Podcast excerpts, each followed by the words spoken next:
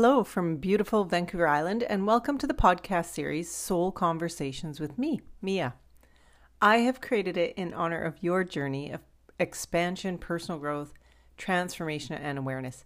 Each episode highlights a challenge we often face and the advantage of understanding it.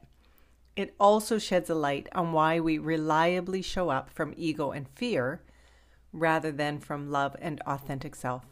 I hope you enjoy and remember to subscribe and follow so you never miss an episode.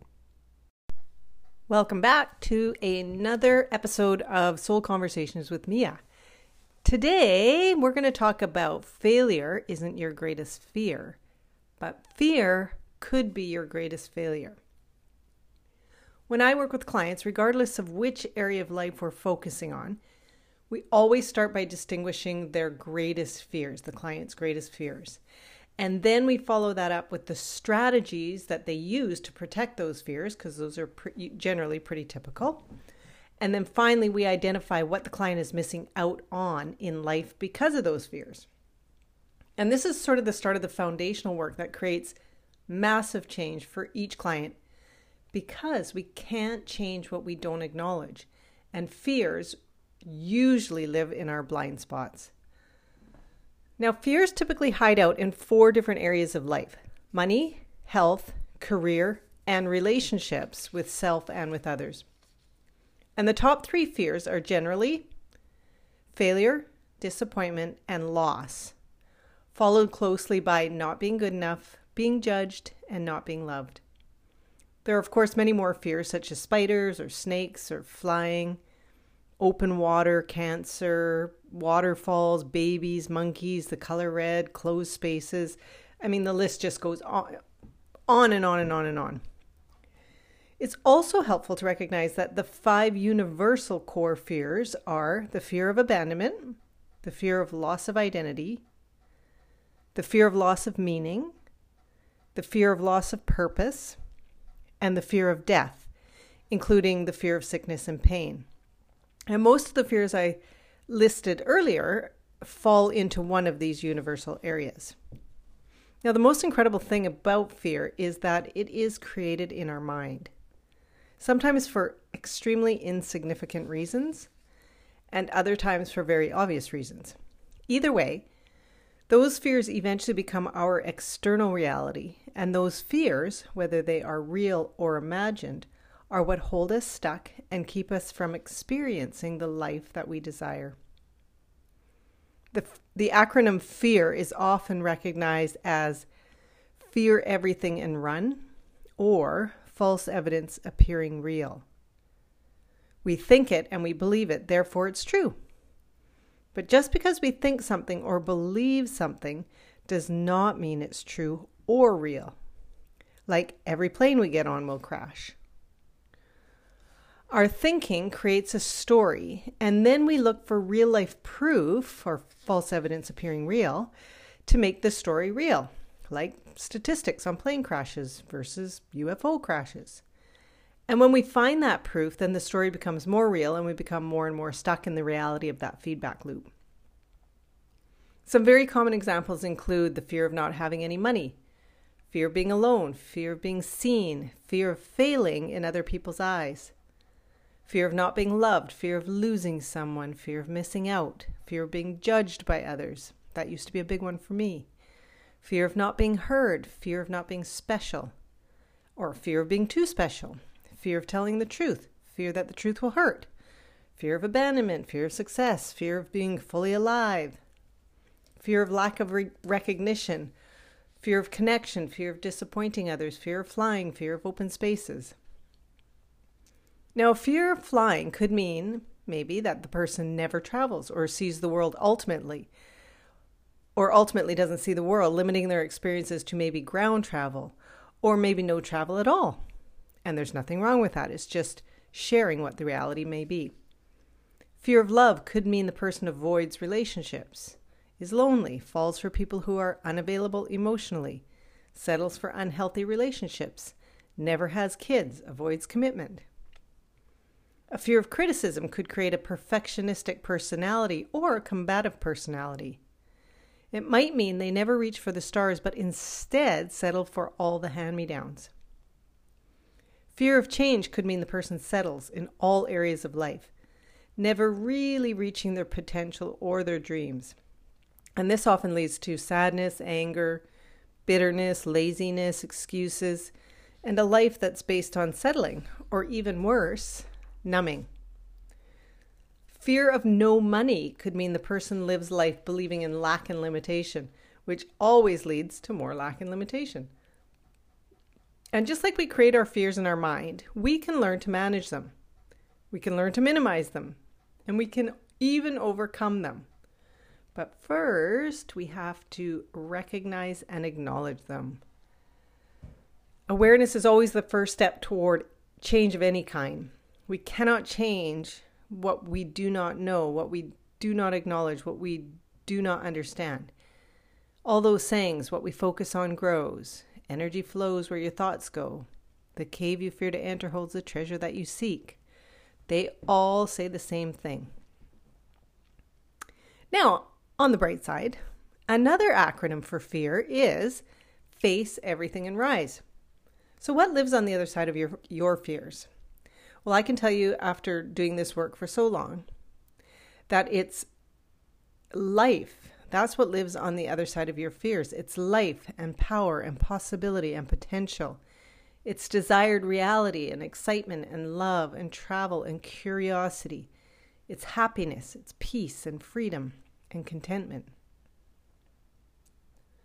Had I let all my fears over my life win, I wouldn't have the life I have today. I never would have gone to a remote part of Africa by myself.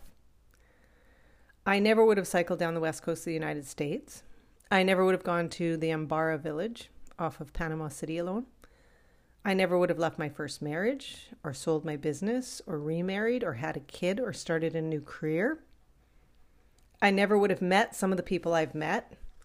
I never would have walked away from some of the unhealthy relationships in my life. I wouldn't have started a podcast.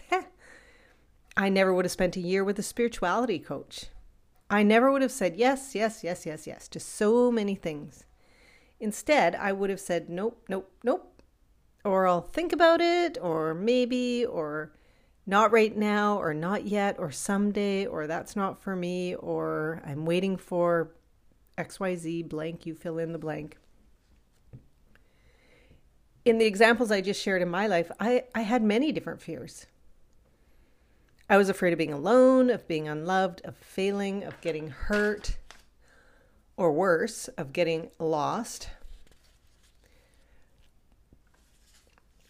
I had fears of never seeing my family or friends again of losing my friends, of running out of money, of having no money, of living in a cardboard box, being kidnapped, so on. And I still did I still did all of those things anyways.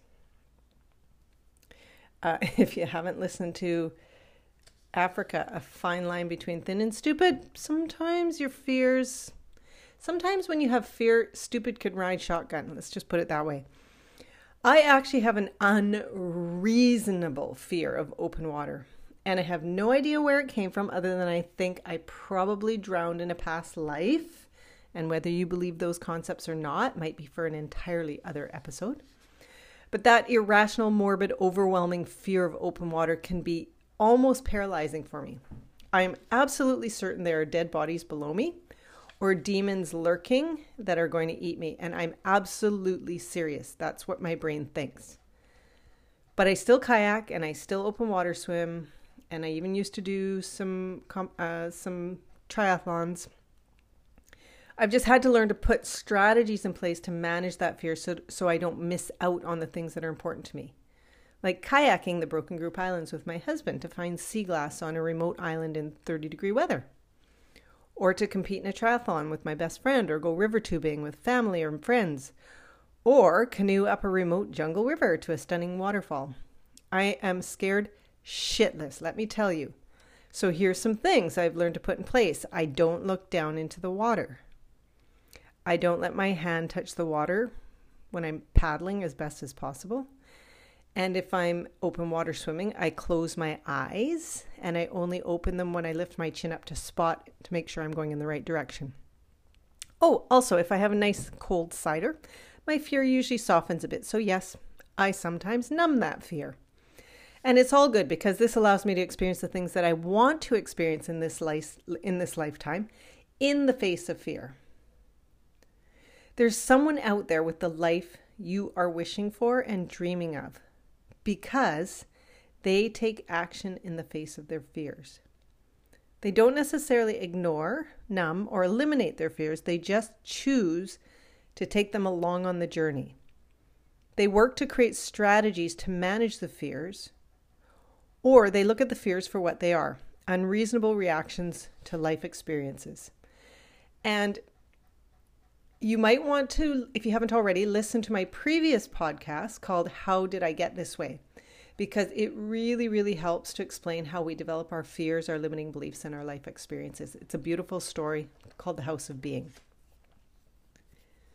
So, what if the move you're most afraid to make is the one that will change everything for you? I believe very strongly the hardest part of change is making the big decision, whatever that happens to be. It could be in health, in career, in money, in relationships. And then the details always have a way of figuring themselves out. What, what often happens with scary decisions is we try to figure out all the details before making the big decision. And this just leads to analysis paralysis or procrastination or settling or even worse, Nothing. I never thought about how to remedy anything once I got on the plane to Africa. I just figured I'd figure it out one step at a time. Same with divorce, same with a second marriage, same with starting a new career. Your gut knows what the right decision is. Your brain just likes to override it. And your instinct and tuition, intuition know what is the right next move. Thinking just stops the progress and you know what is the right decision. And it's perfectly okay and perfectly normal to fail. Failure is one of our greatest ways to learn, to pivot, to grow, and to change. Everything I've failed at, I've learned more than I lost. And trust me, I failed at a lot of things. And at the time, some of the failures I experienced hurt for sure. It hurt my pride, my confidence, my thinking, my beliefs, my attitude.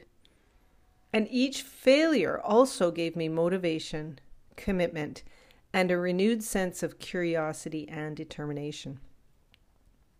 So every time something doesn't work out the way you expect it to, it can be thought of as a lesson rather than a failure, or a not yet, not now, or not this. Sometimes the universe has a bigger plan than your little idea, and sometimes you have to let go of the outcome in order to let go of the expectation that's attached to that outcome. That expectation can weigh you down like a big freaking grudge. So I called this episode Failure Shouldn't Be Your Greatest Fear, but Fear Could Be Your Greatest Failure. Life is totally about opportunities and possibilities. It's about embracing as much of the journey and the adventure as you possibly can within the framework of the life you have either been given or have chosen. The life we all desire is based on three things our thinking, our choices, and our actions. We can choose to stay stuck in a reality that is shrouded in fear or we can choose to take the fears with us as we look at life from a different perspective. And this is the powerful form of coaching that I do and I love doing. It's supporting people who are ready to travel up the ladder of awareness so that they can see and experience their life from a higher awareness. One that distinguishes their fears and then moves them out of the way so they can finally achieve the thing they've been thinking about or talking about, sometimes for years. It may be in the area of money, like getting out of debt, and just keeping in mind that money is all about how you prioritize, just like time. Time and money hold the same energy, and it's all about how you prioritize. It could be in the area of career, like starting a business. It could be in the area of health, like running a marathon or competing in a Spartan race or relationships like letting go of the one that's an energy leak, or learning how to accept and love self. So, if you know that your fears are holding you in a box that you no longer fit in, then reach out to me for a free connection call and we can discuss what your first step will be. You just have to click the link in Linktree in my social media bios or, or just email me at lifecoach at miajerritt.com. As always, I want to thank you for listening and sharing and growing. And I'm excited to announce that the next episode will be called What Did You Leave Behind in Order to Move Forward, which is totally connected to this episode. So make sure you subscribe so that you don't miss a single episode.